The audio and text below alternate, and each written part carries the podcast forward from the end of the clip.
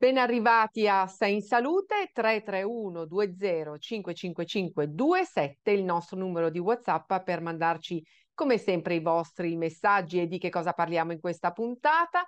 Lo sapete che nel nostro paese le persone con diabete sono quasi 4 milioni, che hanno un'aspettativa di vita media ridotta, un'elevata mortalità cardiovascolare e la prima causa di ingresso in dialisi e tra le prime cause di cecità. Inoltre un milione di persone non sanno di avere la malattia.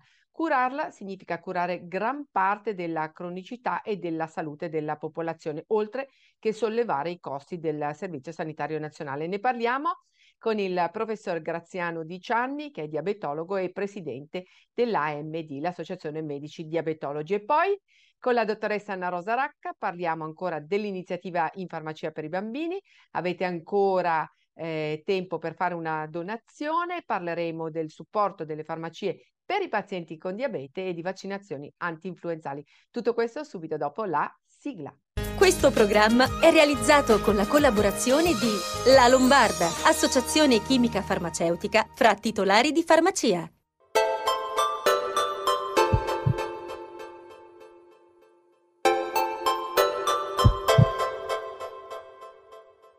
Ed eccoci qui per parlare di diabete. Come indicato dai dati, i pazienti con diabete nel nostro paese sono quasi 4 milioni, un numero in crescita anche nel resto del mondo. Una volta era considerata una malattia del benessere, invece gli esperti hanno visto che colpisce anche le fragilità economiche. Ne parliamo con il professor Graziano Di Cianni, presidente dell'Associazione Medici Diabetologi AMD, che ringraziamo per essere con noi a Sei in Salute. Ben arrivato. Grazie a lei e ben trovata, dottoressa. Professore, sembra evidente e banale dire che noi siamo ciò che mangiamo, ma di cibo ci possiamo anche ammalare. Quanto incide negativamente il cibo, magari quello poco salutare nell'esordio del diabete? E più in generale, quanto incide uno stile di vita non corretto?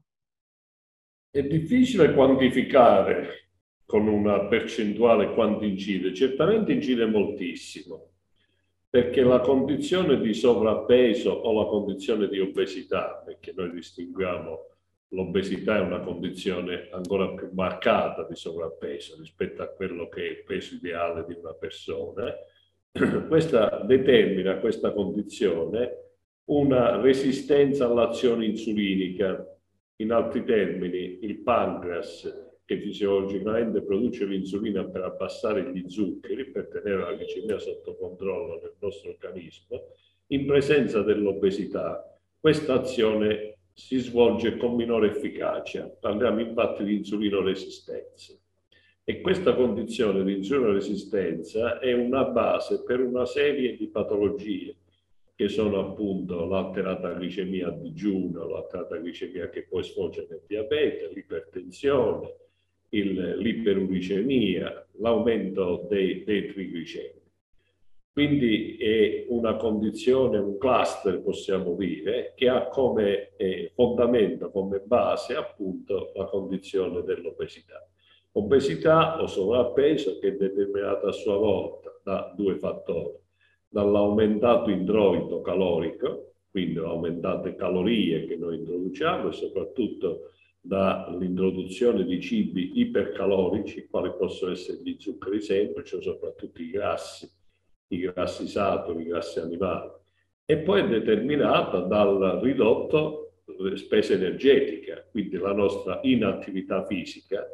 Noi siamo un po' come una bilancia, il nostro peso è dato da quello che introduciamo con l'alimentazione e da quello che spendiamo con la nostra, per far funzionare l'organismo quindi un metabolismo di base più quello che noi spendiamo per le nostre attività. Chiaro che aumentando l'attività fisica il, il, l'organismo, ma soprattutto la, l'azione dell'insulina che diceva prima, funziona tutto a meraviglia. Se questa condizione invece non la correggiamo, avremo poi la comparsa del diabete, la comparsa di tutte quelle altre malattie che quasi sempre sono associate quando vede un diabetico obeso, lei può stare sicura che ha l'iperteso, c'è il colesterolo e i trigliceridi alti, c'è l'acido urico, eccetera, eccetera. Quindi noi dobbiamo incidere sui nostri stili di vita nel senso di ridurre l'alimentazione, ottenere il peso corporeo ideale il più possibile vicino a quello che è l'ideale in base alle nostre caratteristiche genetiche, all'altezza, eccetera. E poi dobbiamo fare una regolare attività fisica, in modo che il nostro organismo sia abituato al dispendio energetico e questo favorisce anche da parte del muscolo l'utilizzazione degli zuccheri e quindi previene la malattia diabetica. Poi anche come stile di vita vorrei aggiungere il fumo di sigaretta, perché è una condizione molto comune. Forse ne parliamo poco ultimamente del fumo, ma il fumo è una condizione che è associata al rischio cardiovascolare, così come è associato il diabete, come è associato all'ipertensione. Quindi noi dovremmo eliminare almeno un fattore aggiuntivo che è il fumo di sigaretta. Professore, tra le cause della diffusione del diabete c'è sicuramente anche l'invecchiamento della popolazione, ma possiamo dire che ci sono dei miglioramenti nell'approccio alla malattia con diagnosi più tempestive e cure che prolungano l'aspettativa di vita dei diabetici. Allora la domanda è quali sono le innovazioni in ambito diabetologico? Ma le innovazioni sono tante. Intanto se, eh, sono le innovazioni fisiopatologiche, nel senso che abbiamo capito meglio quali sono i meccanismi che regolano la glicemia. Quindi il ruolo del pancreas, il ruolo del rene, il ruolo del cervello, il ruolo dei vari organi. Non è solo una questione di, di pancreas. E, e, da questo ne è derivata l'applicazione poi nella pratica clinica con dei farmaci specifici che agiscono su più fattori. Oggi abbiamo tre categorie di farmaci sono nate negli ultimi dieci anni, negli ultimi 10-15 anni abbiamo avuto uno sviluppo e ne avremo ancora di farmaci innovativi che permettono la cura della glicemia, ma non solo, intanto sono scevri dal pericolo di ipoglicemia, cioè non abbassano troppo come era con i farmaci tradizionali, che potevano determinare poi incidenti anche spiacevoli gli episodi ipoglicemici. Abbiamo dei farmaci che sono sicuri dal punto di vista ipoglicemico, ma soprattutto proteggono il sistema cardiovascolare e il sistema renale. Quindi sono farmaci che ora vanno anche al di là di quella che è la correzione della glicemia e quindi del controllo del diabete classicamente detto, ma curano la persona a 360 gradi. Queste sono innovazioni veramente fondamentali per una popolazione che poi è costituita da circa 4 milioni di persone solo in, in Italia e che si ammala principalmente, la prima causa di mortalità è la malattia cardiovascolare. Quindi se noi proteggiamo il rischio cardiovascolare della persona con diabete, abbiamo curato anche in previsione di il prolungamento della vita, ma soprattutto una condizione di salute migliore.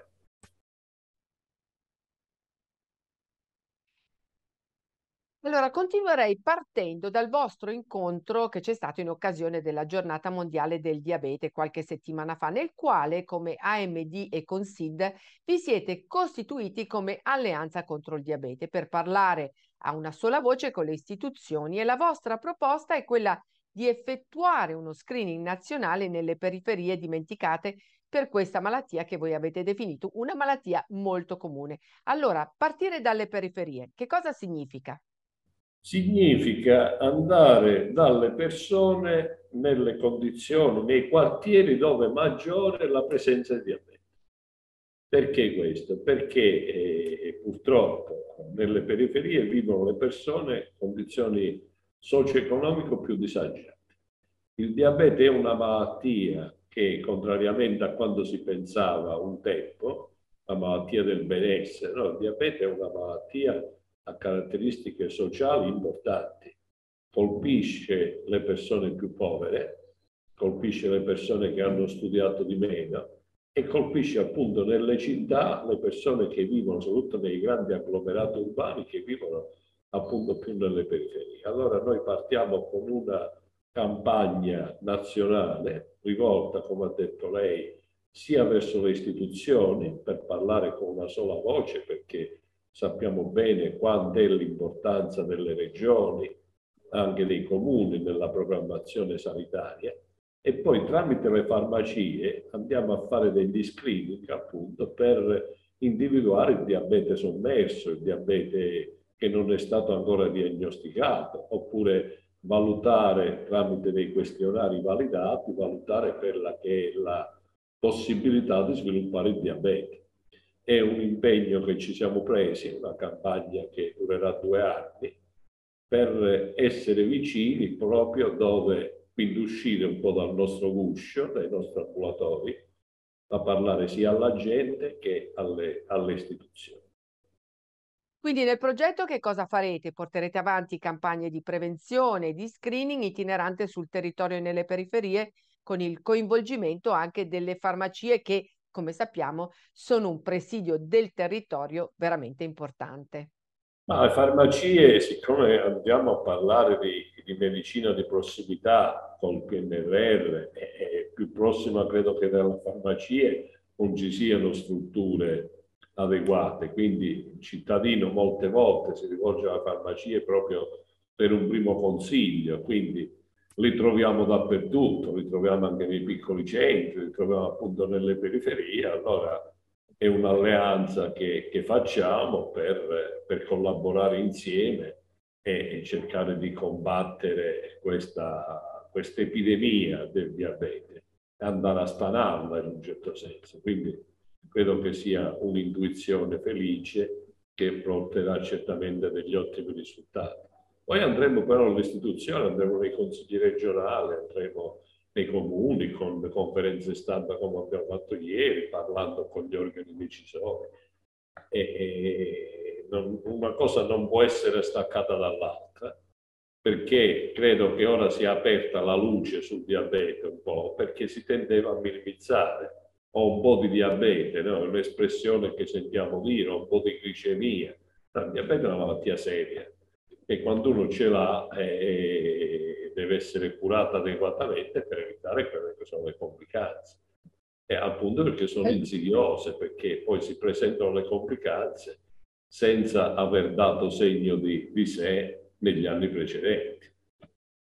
E infatti si definisce la malattia silenziosa. Pensano. Esatto. Professore, resti un attimo con noi perché andiamo un minuto in pubblicità.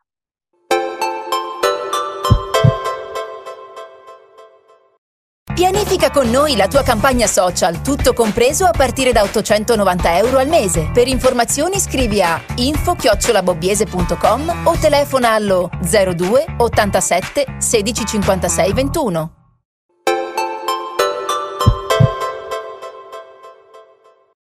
Bentornati, siamo ancora con il professor Graziano Di Cianni, presidente Medici Diabetologi. Abbiamo ancora una domanda e parliamo di vaccinazioni.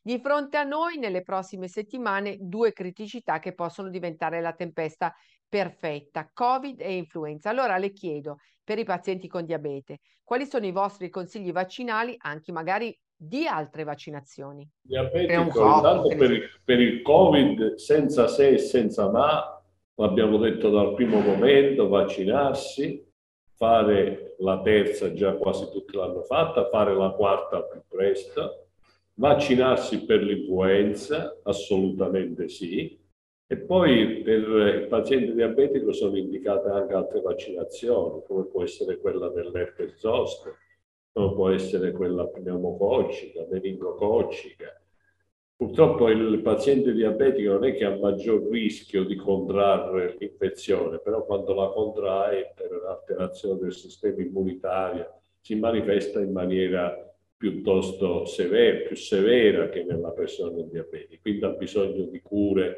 che poi si devono integrare con la terapia, soprattutto ipoglicemizzante che ogni paziente fa, quindi cerchiamo di, di evitare queste condizioni. Intanto per il Covid di fare subito la vaccinazione alla quarta dose, assolutamente, indipendentemente, noi lo diciamo, a tutte le fasce di età. Non è senza distinzione quindi tra sessantenni e più giovani, facciamola tutti, tutti i nostri pazienti si vaccinino per il Covid. Poi già che ci siamo facciamo anche la vaccinazione per l'influenza e poi programmiamo naturalmente in un arco di tempo ragionevole, pensiamo che il paziente diabetico ha un calendario vaccinale che deve essere osservato. Professor Diciani, grazie per essere stato con noi a Sei in Salute, per tutte le iniziative e consigli che ha dato ai nostri telespettatori e buon lavoro. Grazie a lei. E noi cambiamo argomento, è ancora in corso la decima edizione di Farmacia per i bambini, l'iniziativa nazionale della Fondazione Francesca Rava NPH Onlus, dedicata alla sensibilizzazione dei diritti dei bambini e alla raccolta di farmaci e prodotti baby care per i minori in povertà sanitaria, realizzata con il patrocinio del Comune di Milano. Ne parliamo con la dottoressa Anna Rosa Racca, presidente Federfarma Lombardia, ben arrivata. Da dove ci parla? Un caro saluto a tutti. Oggi vi parlo da un posto diverso, eh, che è Palazzo Marino, eh, perché Milano e la Lombardia sono da sempre eh, sponsor di un'iniziativa straordinaria, che è una settimana di solidarietà che si ha nelle farmacie, non soltanto lombarde, ma in tutte le farmacie eh, italiane, per i bambini, per i bambini di Haiti, per i bambini di tutto il mondo, per i bambini italiani che sono in quella che viene chiamata povertà sanitaria. È un'iniziativa, quest'anno compie dieci anni, ed è un'iniziativa per cui voi potete andare nelle farmacie e donare. Donare un farmaco da banco, donare un prodotto baby care per l'igiene dei bambini, donare un prodotto di medicazione, eh, un integratore, ma poi saranno i farmacisti che vi diranno quali sono i bisogni dell'ente a cui la farmacia viene collegata. Insomma, eh, vedete, in questi anni la farmacia si è avvicinata molto di più a, a tutti noi, a tutti i cittadini.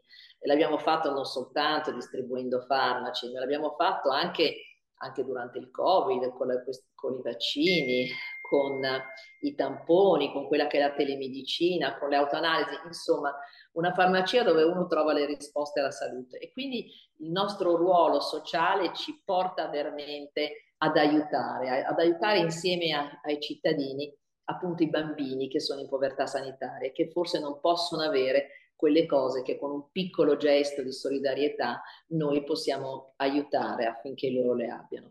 In farmacia qui verranno, vengono raccolti questi prodotti, poi vengono ritirati dall'ente e quindi vanno assolutamente a una giusta e buona destinazione. Quindi andiamo in farmacia e anche con un piccolo gesto aiutiamo i bambini di tutto il mondo ad avere un prodotto, un farmaco, un qualche cosa che può rendere comunque felici e occuparsi della loro salute.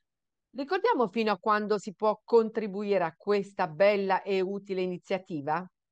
L'iniziativa è fino al 25 di novembre, compreso. Quindi insomma ci sono ancora dei giorni, corriamo in farmacia e e così insieme al farmacista scegliamo il prodotto o il farmaco giusto o che noi riteniamo più importante. I farmacisti sanno quelli che sono i farmaci da donare.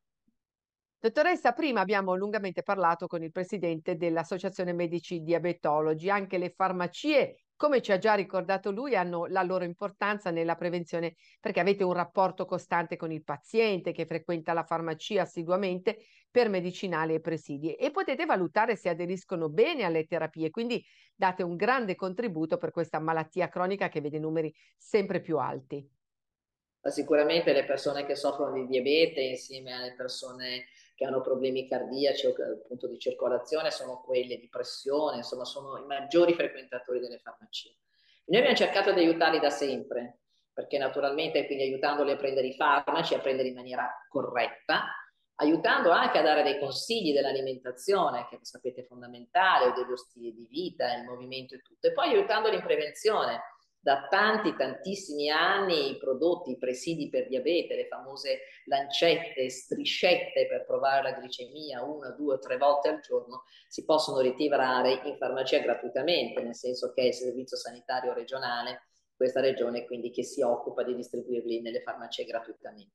Quindi è, è una, un lavoro quotidiano che noi facciamo vicino a loro, seguiamo i i nuovi farmaci, seguiamo le nuove innovazioni della scienza e della medicina, quindi insieme alle persone con diabete, quindi cerchiamo veramente di, di aiutare a migliorare la, la, vita, di aiutare la vita, a migliorare la vita di ogni giorno. Quindi ci siamo, continueremo a farlo, continueremo ad aggiornarci per dare sempre quelle risposte che i cittadini hanno bisogno. Spesso e volentieri non bisogna continuare a, magari ad aprire strani canali, ma io dico abbiamo la fortuna di avere i medici farmacisti in questo paese, quindi eh, andiamo e chiediamo loro i consigli. Dottoressa, abbiamo ancora un paio di minuti. Vorrei parlare con lei della vaccinazione anti-influenzale in farmacia. Le temperature sono scese, il rischio di prendere un virus influenzale dopo due anni di Covid è quanto mai probabile e i numeri ce lo confermano. Detto che non è affatto una malattia banale come spesso si vuol credere, è importante convincere le persone a vaccinarsi anche contro l'influenza. Sì, certo, ci stiamo avvicinando a dicembre che è il mese, è il mese delle, dell'influenza, dicembre e gennaio lo sono, quindi se non vogliamo passare le vacanze di Natale a letto o comunque se non vogliamo perdere dei giorni di lavoro, devo dire che la vaccinazione antinfluenzale è vivamente raccomandata. Eh, stanno oltretutto diminuendo le temperature e abbiamo le case molto più fredde, perché voi sapete che i riscaldamenti adesso si accendono poche ore, eh, poche ore al giorno per il costo dell'energia.